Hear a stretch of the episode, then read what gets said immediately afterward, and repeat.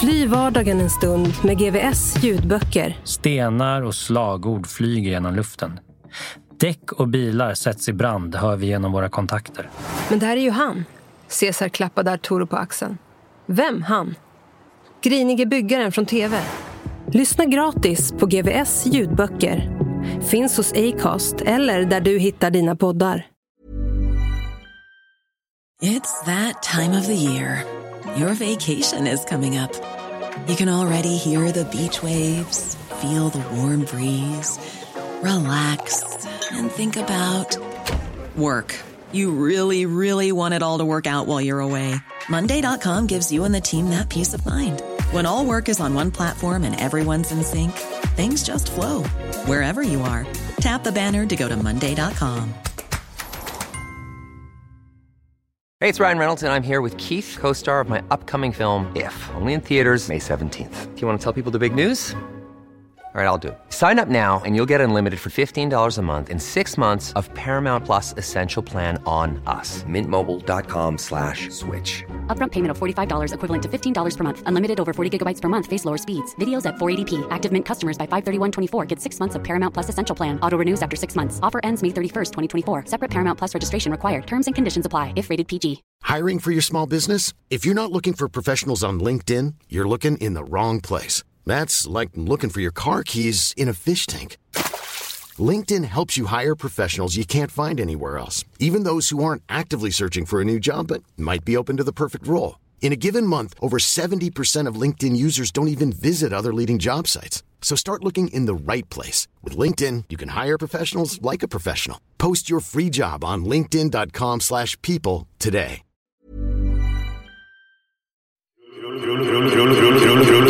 Krull och kriminell. Sada Siraj. Hur USA visumvänligt tror du det namnet är?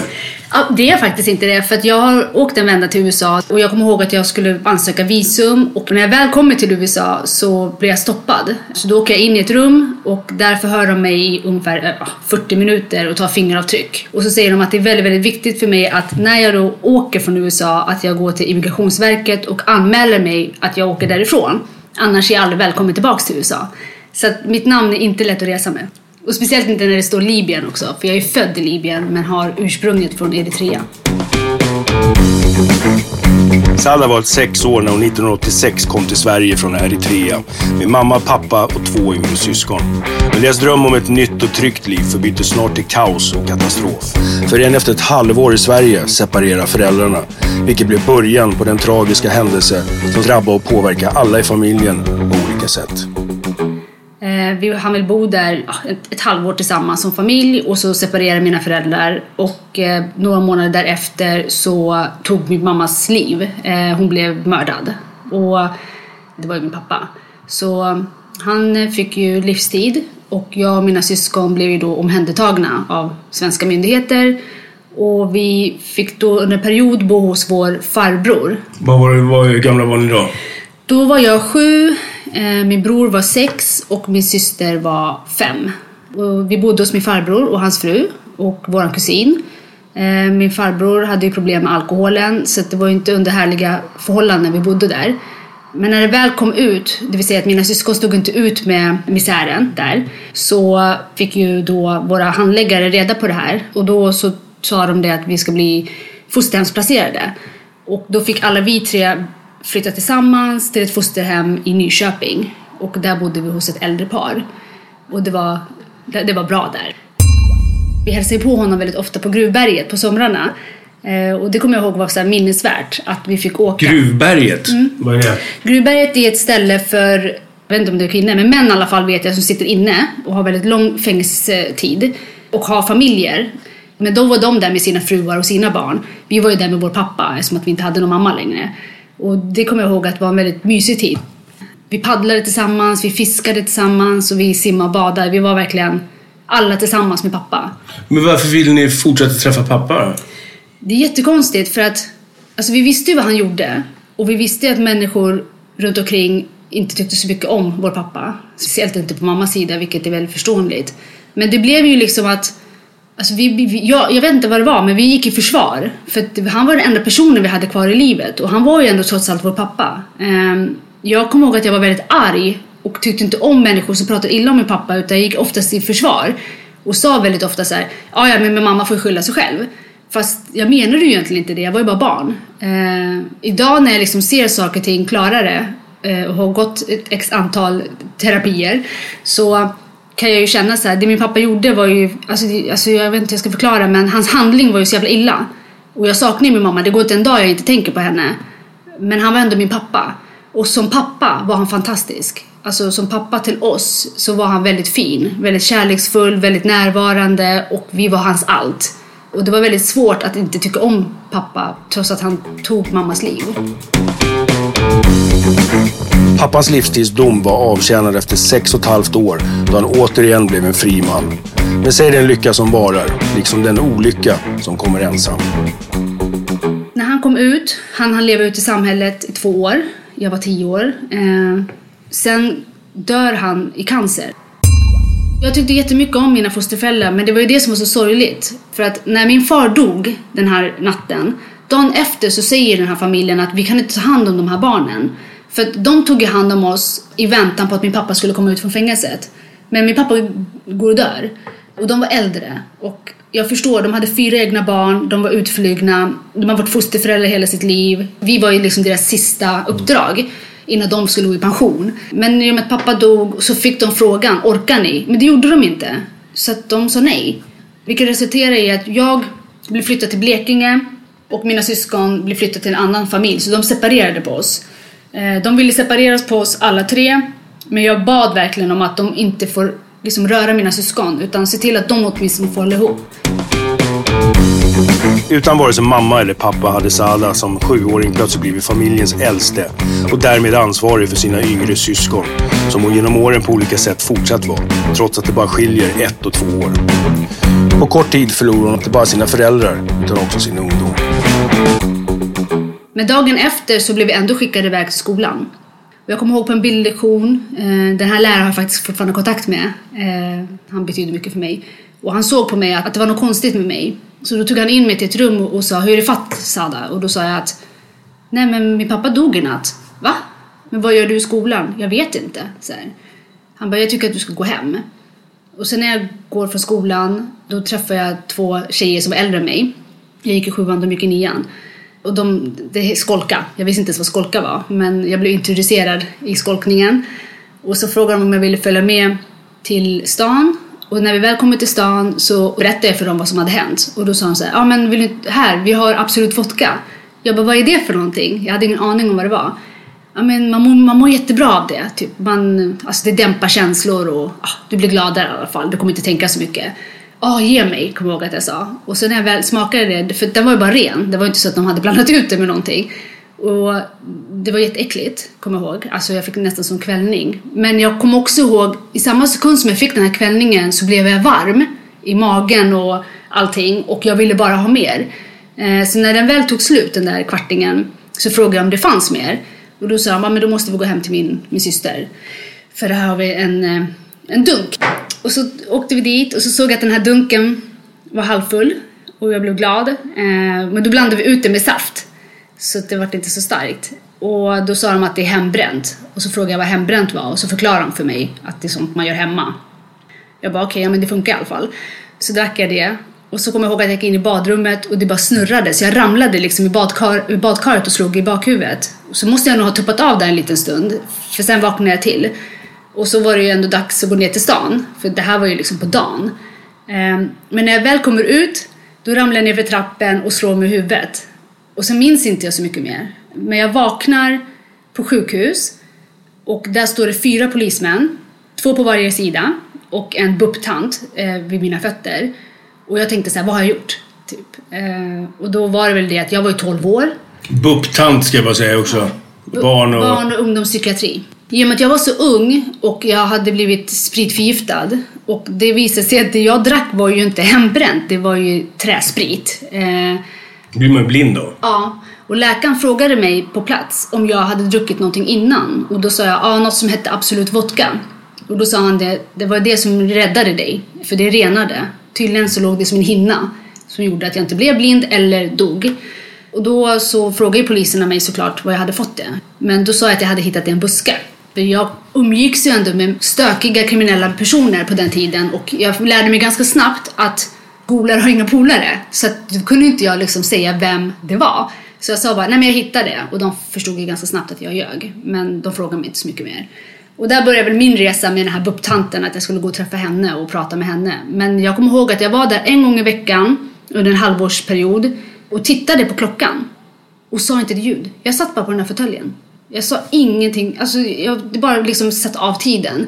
Sen började hon liksom ledsna lite på mig. Så att hon började gå ut från rummet. Och vad hon gjorde utanför, det har jag ingen aning om. Om hon gick och tog en kaffe eller gick på toa eller pratade med sina kollegor. Jag vet inte. Men jag såg hennes plånbok. Och jag rökte ju på den tiden. Och Som tolvåring. som 12-åring. Så då började jag stjäla. Alltså jag tog pengar och jag tänkte så här, det bästa är väl att inte ta så mycket. För då kanske hon märker det. Det är bättre att bara ta lite varje gång. Så då såg jag ju till slut de där träffarna som väldigt så här, ny- nyttbar. För att jag bara, ja men ciggpengar liksom. Så varje gång hon gick ut ur rummet, vilket hon oftast gjorde, då var jag där och nallade i hennes plånbok. Hur mycket tog du då ungefär? Ibland var det en 50-lapp, ibland var det en 100-lapp och som mest kunde jag ta 200. Eh, Men för mig då när jag var 12 var det väldigt, väldigt mycket. Och jag fick väldigt mycket cigaretter för de pengarna, så jag var ju överlycklig.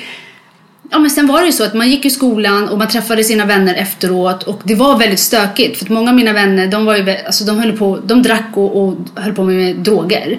Eh, om de inte själva tog så sålde de.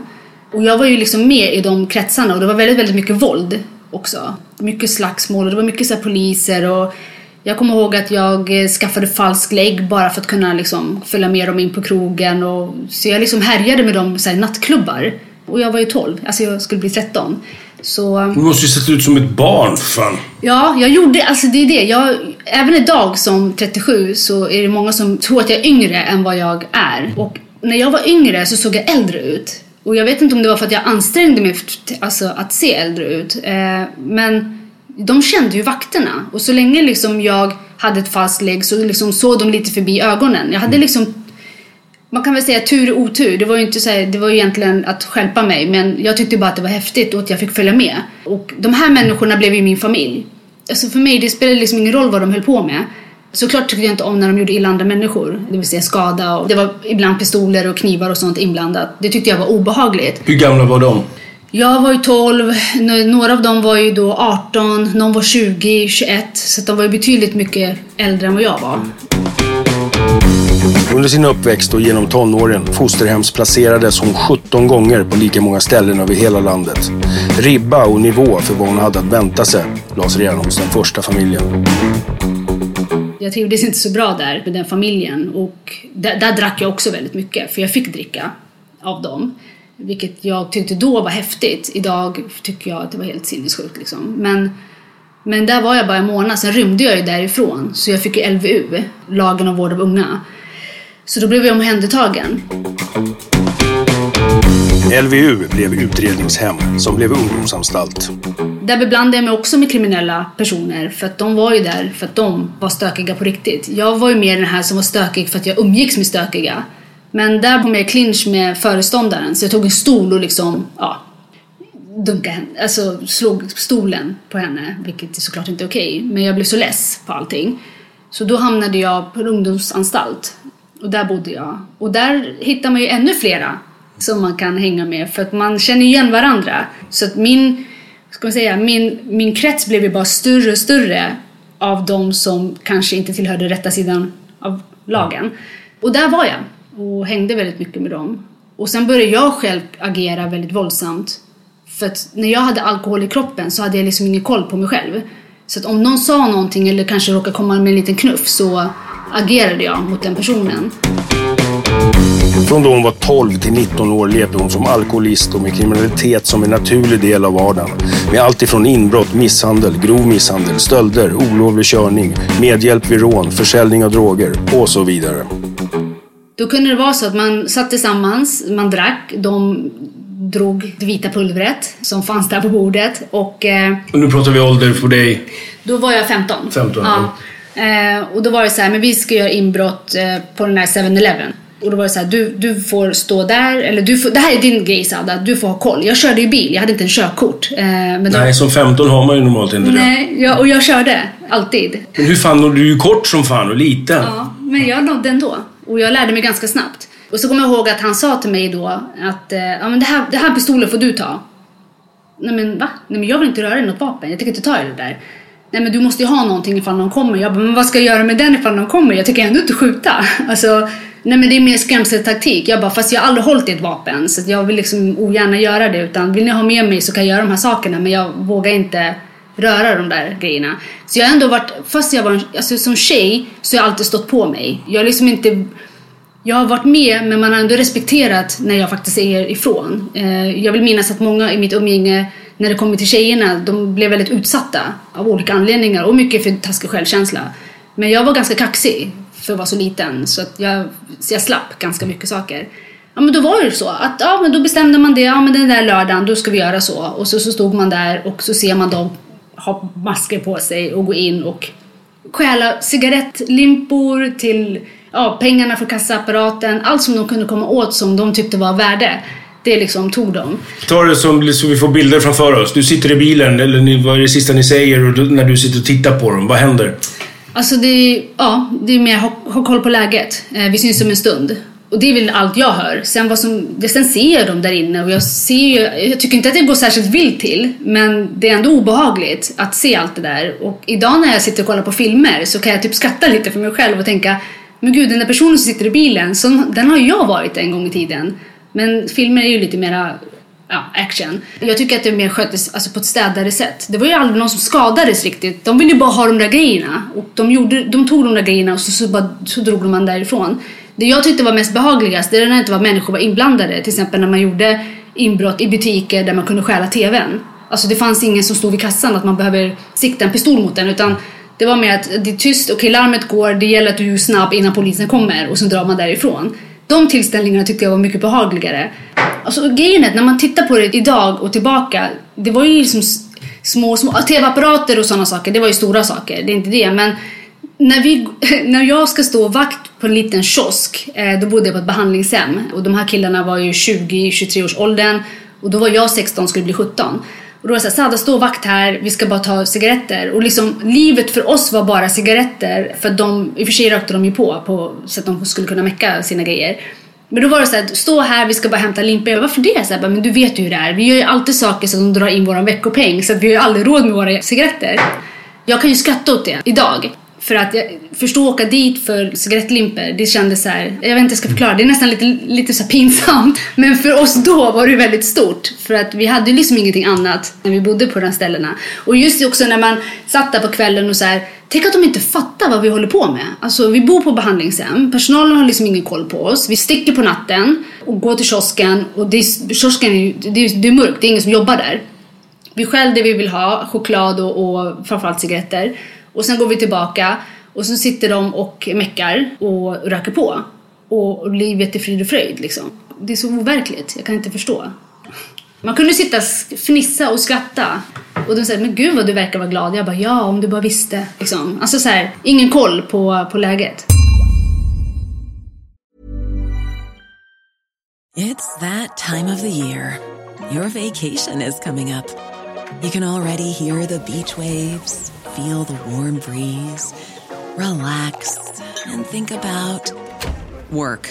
You really, really want it all to work out while you're away. Monday.com gives you and the team that peace of mind. When all work is on one platform and everyone's in sync, things just flow wherever you are. Tap the banner to go to Monday.com.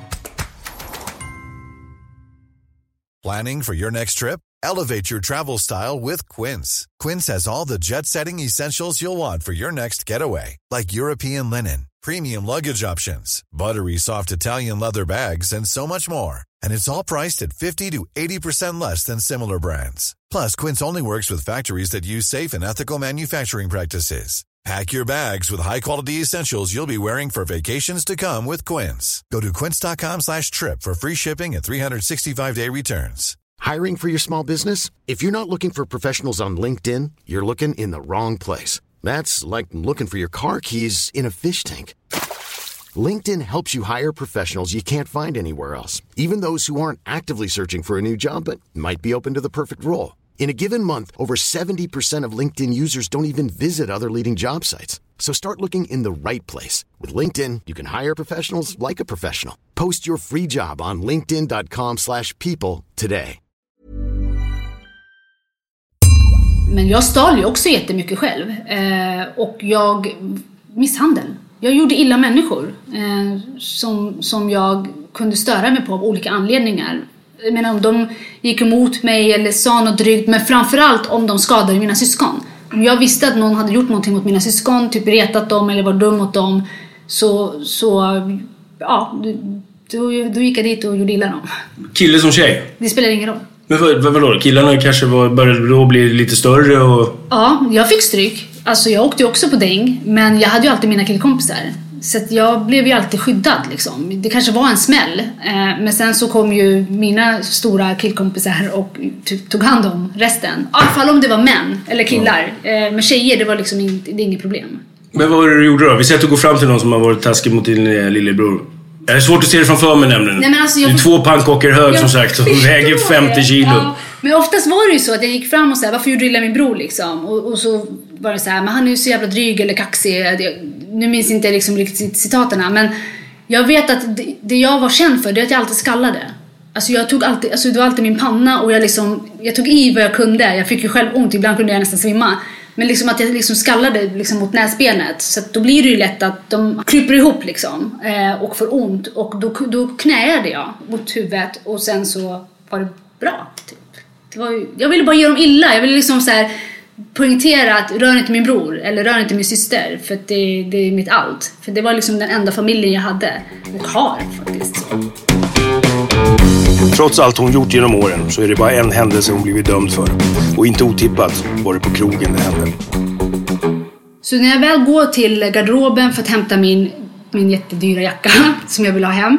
Då upptäcker jag att den är, finns inte kvar där. Och då frågar jag den här tjejen liksom, hur, hur kan det vara så att du har gett bort min jacka när jag håller i brickan? Och då så fnissar hon och så ser jag att hennes två väninnor fnissar. Och jag bara, vad är det som är så himla roligt? Jag vill bara ha min jacka och så vill jag bara gå härifrån.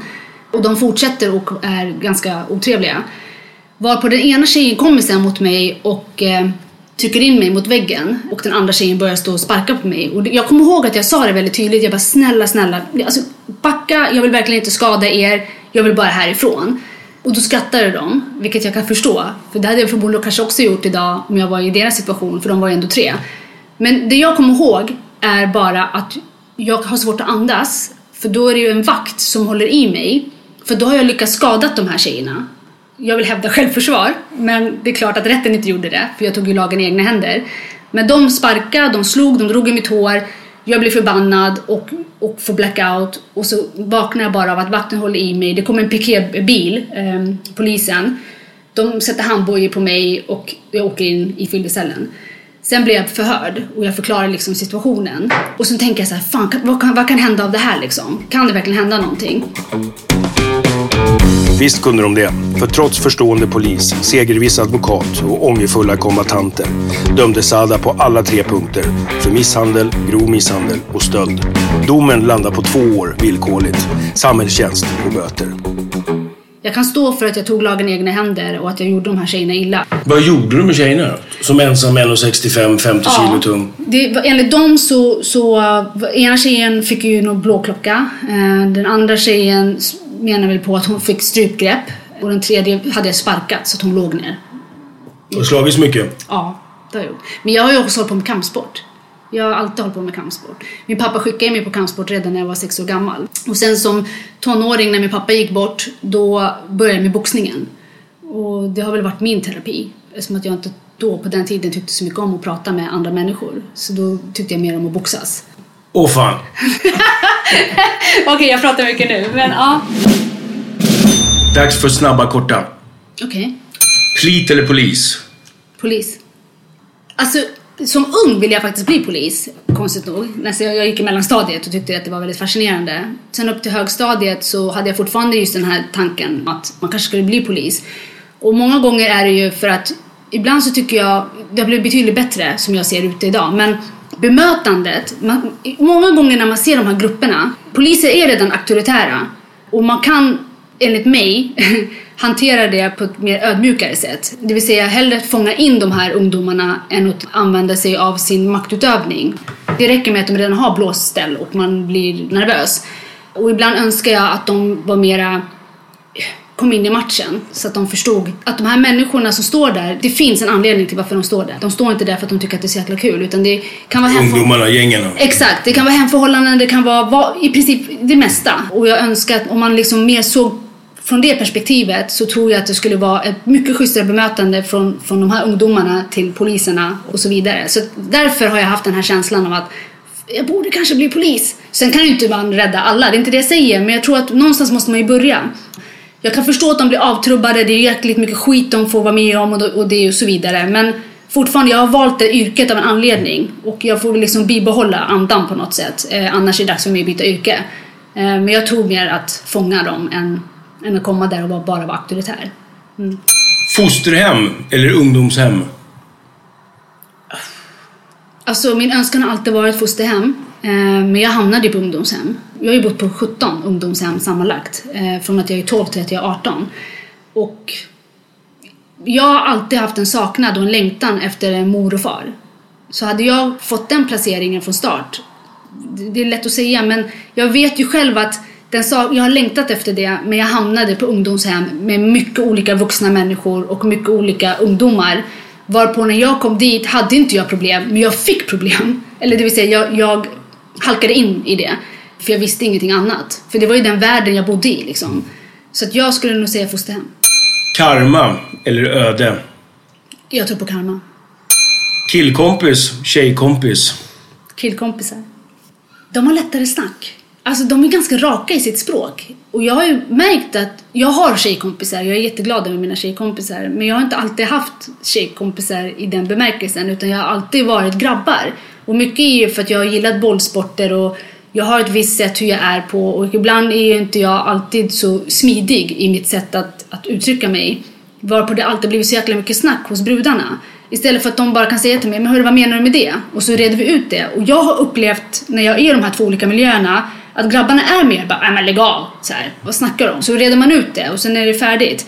Eh, medan tjejer mer, de blir sårade, de går och analyserar, de går och tänker och så pratar de med någon väninna och så blir det jävla snack och rundgång där och så blir allting bara så himla fel. Och sen när det väl kommer till mig så blir jag bara irriterad och liksom såhär, jaha, så här har jag gått och trott att allting har varit lugnt men det har visat sig att du har känt harm mot mig. Och då, det är falskt. Och jag klarar inte av det. Varför är det så tror du? För det, jag vet inte om det är en fördom från min sida eller en missuppfattning. Men det känns som att tjejer istället för att lyfta varandra, hjälpa varandra. Till exempel i ett sånt här sammanhang när man umgås med kriminella killar. Så behöver man ju verkligen bli starkare ihop. Men istället så är det någonstans att man sänker varandra. Men det har alltid varit någon slags konkurrens. Eh, det, det verkar vara någon slags så här eh, indirekt konkurrens gentemot tjejerna. Jag vet inte varför det är så, men jag vet inte om det är liksom jag har ingen aning, men jag vet ju så här, om, om, jag, om en väninna säger någonting till mig, bara, ah, men vad tycker du om det här Sada? Nej men jag tycker inte om det. Alltså jag tycker inte du ska ha det för att det passar inte dig. Och det säger jag för att vara schysst mot henne, det säger inte jag för att vara oschysst. Men hade det varit åt andra hållet så kan jag ibland få höra så här, men det där är jättebra, det är jättefint. Fast de egentligen inte tycker det, för då har man hört det från tredje väninnan att hon egentligen inte tyckte det.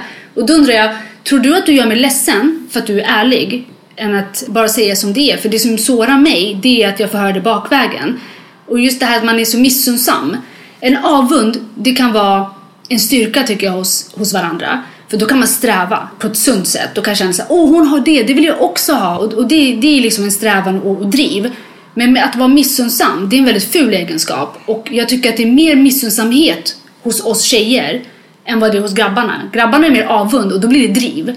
Hos tjejer är det missunnsamhet och då skälper man varandra. Och varför det är så, det, jag, jag önskar att jag visste. Men jag vet faktiskt inte. Arv eller miljö? Wow. Alltså... Jag vet att arvet spelar en jättestor roll. Men miljö tror jag också, miljö är väldigt viktig för att alltså, om jag hade, om jag tänker på mig, mitt arv och var jag kommer ifrån, alltså genetiskt och hela den biten.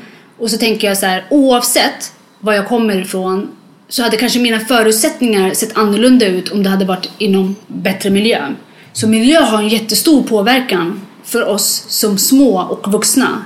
För det är någonting som banar vår väg i vårt liv i framtiden. Om jag är uppväxt i miljöer där det förekommer mycket missbruk eller misshandel eller vad det nu må vara. Alltså då vet ju inte jag någonting annat och dras ju till det. Eh, svårt att förklara men hamnar jag i en miljö där det är mer stabilt och det finns kärlek och det finns utrymme för att våga säga vad man tycker och det finns värme så blir det ju bättre för mig oavsett arvet. Vad skulle du säga, du som ändå har varit med om stora händelser under din uppväxt vid olika perioder. Vilken del i uppväxten, ungefär vilka år, ser du som viktigast? Alltså där man är som mest påverkbar och sårbar? Eh, jag vet att jag måste ha fått jättemycket kärlek och pussar och kramar. Från bebis upp till sju i alla fall. Eftersom att jag kan inte förstå annars varför jag är som jag är när det kommer till mina medmänniskor. För jag är otroligt ödmjuk och empatisk och vill väl. Och har inte så svårt för att ge av mig själv. Och jag tror att det måste vara för att jag har fått det från barnsben. Och, och det är jag väldigt glad över. Men det jag märker att jag har blivit som påverkad, och det kan ju vara miljön. Och det är väl att från att jag var sju upp till liksom 15 då bodde jag ju hos min farbror där det var väldigt tråkiga förhållanden och jag vågade liksom inte uttrycka mig. Jag var rädd. Jag var väldigt, väldigt rädd. Jag var tyst eh, för att man fick inte prata hos min farbror för då åkte man på stryk. Och det har jag märkt att det påverkade mig även upp till vuxen ålder. Att självkänslan var inte liksom den starkaste. Att jag visste inte vad som var rätt och fel för att jag var så rädd för att få den här smällen och om jag sa något fel. Ehm, men jag tror ändå att från att man är noll till att de säger till att man är tolv så är det väldigt viktiga år. I mitt fall, om vi pratar om mig, så är det fram till att jag är liten till jag är sju. Det måste, det, har varit, det måste vara den viktigaste biten, för jag har fått med mig otroligt mycket därifrån. Bög eller golbög? Jag tänker att i ditt fall får det bli bitch eller snitch. Mm, bitch. Hellre bitch än snitch. Catfight eller kuddkrig? kuddkrig. Fri uppfostran eller kadaverdisciplin? En sträng uppfostran. Sträng uppfostran. Det finns konsekvenser av allting. Och det vill jag att man ska lära sig tidigt. Och det är där jag menar med sträng. Det finns, det finns följder med allting vi väljer och allting vi gör och allt vi säger. Och det är jätteviktigt för mig att jag ger det till mina barn i alla fall. Mm. Bröderna Lejonhjärta eller Cain och Abel? Bröderna Lejonhjärta. Orange is the new black eller Kvinnofängelset? Oj, jag tycker jättemycket om det. Eh, Orange is the new black. Mm. Blir man kriminell för att man är dum? Eller blir man dum för att man är kriminell? Men alltså man blir ju, man blir ju dum för att man är kriminell. Anser jag i alla fall. Dags för eh, fördomsprofil. Du gillar larviga doftljus? Nej, det gör jag inte. He du har aldrig förstått uttrycket hem ljuva hem? Nej, det har jag faktiskt inte. Däremot så förstår du uttrycket släkten är värst. Ja, definitivt. det är sällan som du kan eller vill unna dig något extra lyxigt. Absolut har det varit så. Men jag börjar bli lite bättre på det nu. Det handlar om att dela med sig eller? Ja. Jag skulle komma till det. Eftersom det mesta av din tid och pengar går åt till ditt barn, syskon och andra som behöver hjälp. Det är precis så det har varit. Alltså det har alltid varit så att om jag vill ha någonting så har jag alltid varit rädd för att ta, köpa det till mig ifall att min bror säger att ah, men jag behöver pengar till det här eller min syster kanske ringer och hör av sig av någon anledning. Så att jag har ju varit mamma och pappa åt dem. Då har jag alltid tänkt att de kommer före mig. Men det, är, det är ju också ett problem någonstans. För att samtidigt som man hjälper dem så hjälper man dem ju inte. Precis. Så hur fan gör man? Alltså det tog mig ett år. Det tog, det tog mig tid eh, att liksom klippa navelsträngen för mina syskon. Men i och med att jag har varit äldst i syskonskaran. Ja, det skiljer ju bara ett år. Ändå. Exakt, det är ju det som är så galet. Att det skiljer bara ett år mellan mig och min bror och två mellan mig och min syster. Men jag har alltid varit som de kallar det för huvudpersonen. Men när jag fick mitt barn då sa jag det, det är dags att klippa navelsträngen för nu är det han som kommer först liksom. I världen så har du rest väldigt lite. Nej, jag har rest mycket. Jag har alltid tyckt om att resa och började resa väldigt tidigt. Eh, men jag började resa helt själv när jag var 19. Och sen har man ju liksom rest runt i Sydamerika och de flesta europeiska länder. Mycket Thailand har det varit. Så jag har rest väldigt mycket. Körkort skaffade du först när du skaffade barn, för då var det dags att vara laglydig. Ja, precis. Det här var lite galet för jag, jag, skulle, jag, jag var 18 så gjorde jag en privat uppkörning. Det roliga var att jag åkte dit med den bilen till min privata uppkörningen och ställde mig på parkeringen. Vilken där. bil? Det, det, var en bil som jag fick låna då av en vän och jag skulle få använda den till uppkörningen. Men jag fick ju köra den dit själv. Så ställde jag mig på parkeringen och så väntade jag på att körläraren kom och så sa min, min väninna har åkt men det är hennes bil fast det var jag som körde den dit. Men jag klarade inte det för jag fattade inte bilen för att det var så otrolig imma i bilen. Och jag visste inte liksom vilken fläkt jag skulle slå på för att ta bort den där. Och det är klart att det är livsfarligt att köra när inte du kan ha någon sikt, fri sikt utåt. Så det där blev jag ju kuggad. Men sen så tog jag en intensiv. Eh, och där klarade jag teorin och uppkörningen. Och det var innan, jag var 20. Och jag fick min son när jag var 30. Så det var innan. Okej då. Du, du förvarar sällan pengar, smycken eller andra lösa föremål hemma av rädsla för att någon av syskonen vid tillfälle skulle få sina för långa fingrar. Det har hänt när jag, förr att jag har varit väldigt försiktig med, framförallt gentemot min bror. Men eh, idag, nej. Inte sällan så har det hänt att du behövt lösa ut dina saker som något syskon har pantat. En gång har det hänt. Julen har idag blivit särskilt viktig för dig. För att ge din son det som du själv aldrig fick.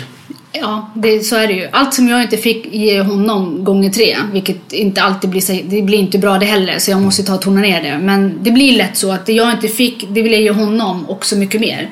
Så att när det är jul och jag har honom, då är det supermycket av allting. Och det märker jag, det säger ju faktiskt min sambo. Han bara, alltså du, du hjälper ju inte honom när du håller på sådär. Jag bara, han ska ha det inte jag fick, det ska vara pynt och det ska vara Ja du vet, stor gran och det ska vara massa klappar under granen och han ska få precis det han vill ha liksom. Han bara, men det kommer inte hjälpa honom. Så det är något jag försöker att tänka om. För att jag inte vill att, att han ska bli...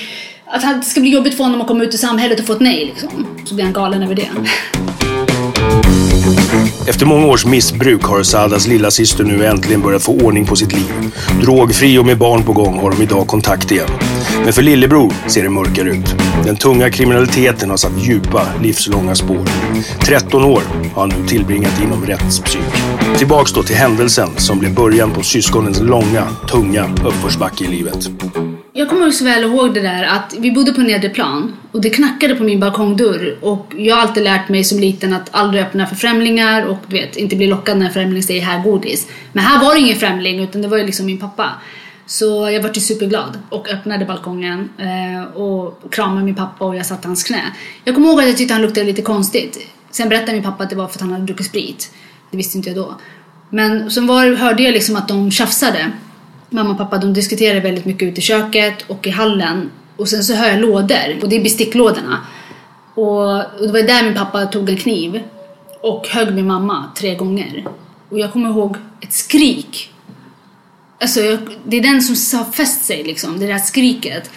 Sen också att jag ser mamma ligga där med öppna ögon och försöker prata med mig och det kommer bara ut en massa blod från hennes mun. Jag hör inte ens vad hon säger. Jag springer in i badrummet, hämtar handduk och liksom lägger det. Hon hade en vit skjorta, svarta finbyxor och hela vita skjortan var ju bara blod. Och jag la den där, jag visste inte vad det var. Jag såg bara att det var massa blod. Och sen så, så kommer grannen ut för hon ska gå ut med sin hund och skriker. Så kommer hennes son och han skriker och sen så säger hon ring eh, 90 000. Idag tror jag vi ringer 112 men då var det 90 000.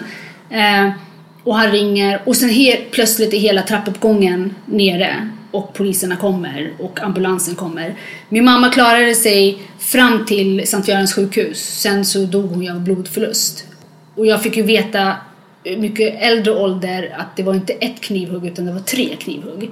Så jag kan väl förstå att det var blodförlust. Men, och som poliserna förhörde oss, mest mig då. Och då kommer jag ihåg att redan då som sjuåring ljög jag. För att jag sa aldrig egentligen vad de, det korrekta utstyrseln min pappa hade. För de frågade såklart vad hade han för kläder. Och den kvällen hade han ju jeans och grå skjorta och en grå jacka. Men det jag sa var att min pappa hade gråa finbyxor och en fin kostym. Så pekade jag på den här farbrorn för att visa, så där såg han ut fast grått. För han hade finkläder på sig. Och hela mitt liv har egentligen baserats på lögn och jag kommer ihåg att jag och mina syskon sa aldrig sanningen när vi var små. Vi sa ju aldrig att... Varför ljög du då? För jag ville inte att de skulle ta min pappa. F- trots att mamma låg. Ja. Trots att mamma låg där så ville inte jag att de skulle ta min pappa. För att om hon låg där och hon, jag, det, kän- jag förstod att hon skulle försvinna. Det var något som sa att jag, kommer, jag har förlorat min mamma. Eh, så ville inte jag förlora min pappa också.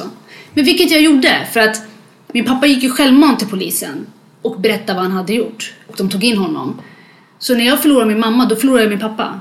För han åker in på livstid och min mamma dör. Eh, och det var den rädslan jag hade. Så därför ljög jag och ville inte förlora min pappa. Sen det här när de säger att barn är så sjukt lojala. Ja, jag fattar det. För att jag var även lojal, fast min pappa hade gjort det här hemska dådet, så var jag sjukt lojal gentemot min pappa och har varit det i princip hela mitt liv. Fram till att jag idag kan säga jag avskyr det han gjorde för att jag saknar min mamma. Det är ändå min mamma liksom. Men jag kommer alltid älska min pappa för det är min pappa. Så det är svårt. Det är inte ofta det händer, men av Sada blir jag fan sjukt imponerad. Först den tragiska, traumatiska händelsen och hur hon i främmande land som sjuåring plötsligt miste sina båda föräldrar. Hur snabbt det sen gick utför, men framförallt hur hon sen på egen hand bestämde sig för att förändra och bryta med det gamla livet. Jag kommer ihåg, jag var i Stockholm på Plattan. Och då såg jag alla de här människorna, ja men de som höll på där. Och så stod jag och tittade på dem och så tänkte jag så här. Antingen väljer jag liksom att, att hamna där med dem, för det är mitt val. Eller så gör jag någonting radikalt av det här. Till exempel gå i skolan och se till att liksom göra rätt för mig, knega och betala skatt och sådär. För att om jag skulle hamna där, det finns ingen som skulle kunna plocka upp mig. För jag hade ingen mamma och pappa. Vem skulle plocka upp lilla jag om jag hamnade där? Och det var det som skrämde mig och därför började jag kämpa. När jag blev där 18-19 så började jag tänka om att nej fan jag vill inte hålla på med det här. Jag vill, jag vill bli någonting. Alltså jag vill gå till jobbet, komma hem, resa, äta gott, träna, må bra. Det är vad jag vill. Och det var där det blev en vändning för mig. Vad var svårast under den här vändningen? Det var väl att jag kände mig ensam. För att jag kunde inte um... ja, klart man har dem som vänner men jag umgicks inte med dem. Det blev ju liksom en ny bekantskapskrets. Det blev ju, allting blev ju så nytt och det blev ett annat språk, en, en, en annan värld. Och ibland när jag kunde höra dem prata så kunde jag tycka så här, fan vad bortskämda ni är. Alltså fattar ni hur bra ni har haft det? Men ändå är ni så jävla otacksamma. Och det kunde jag gå igång på, det här att de var så sjukt otacksamma. För jag bara, allt jag har velat ha, är att ha en sån Ditt där... nya umgänge. Ja. ja, men jag har inte velat haft en annat än att ha en sån här gnällig mamma som du har, för att hon bryr sig om dig. Men jag har inte haft det, utan i, i mitt fall har det varit så här, men vadå, vill du dricka? Där är baren! Ta vad du vill. Och jag menar, jag är 12-13 år gammal när den här fosterpappan säger det. Det är ju inte för mig kärlek. Han hade ju förmodligen motiv med att jag skulle göra det, så att han, om jag nu skulle bli redlös så skulle han väl kunna ha kul. Men jag fattar ju liksom att det är något som inte stämmer. Däremot så gjorde jag det på nätterna. Att jag drack ju för att dämpa min ångest, för jag tyckte det var så himla jobbigt.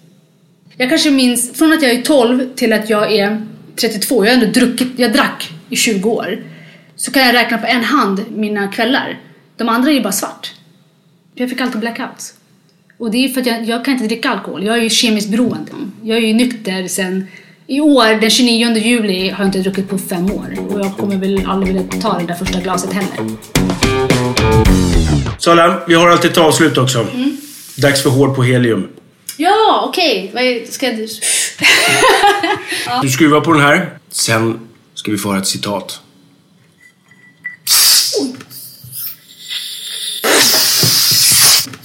Största trösten i stunder av sorg och det största hotet i stunder av lycka, det går över. Det där var, förlåt. Tack snälla för din tid. Tack. Tack så mycket.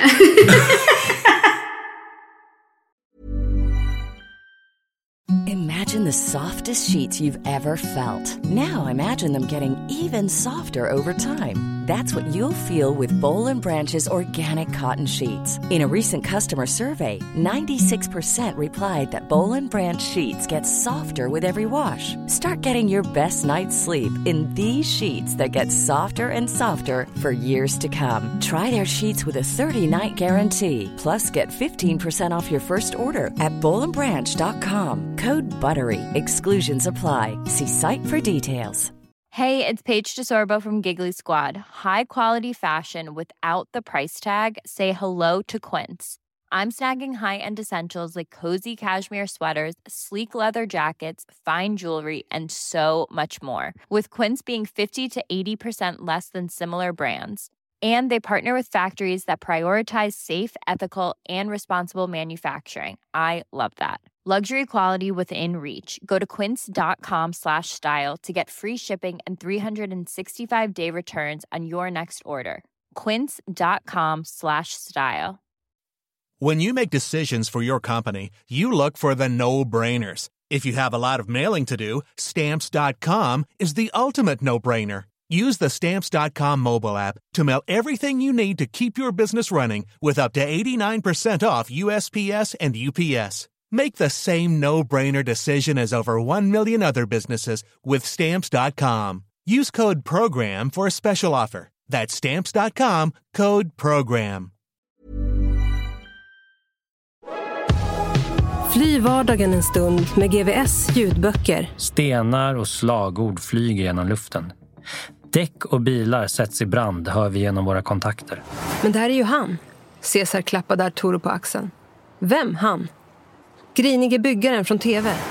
Lyssna gratis på GVS ljudböcker. Finns hos Acast eller där du hittar dina poddar.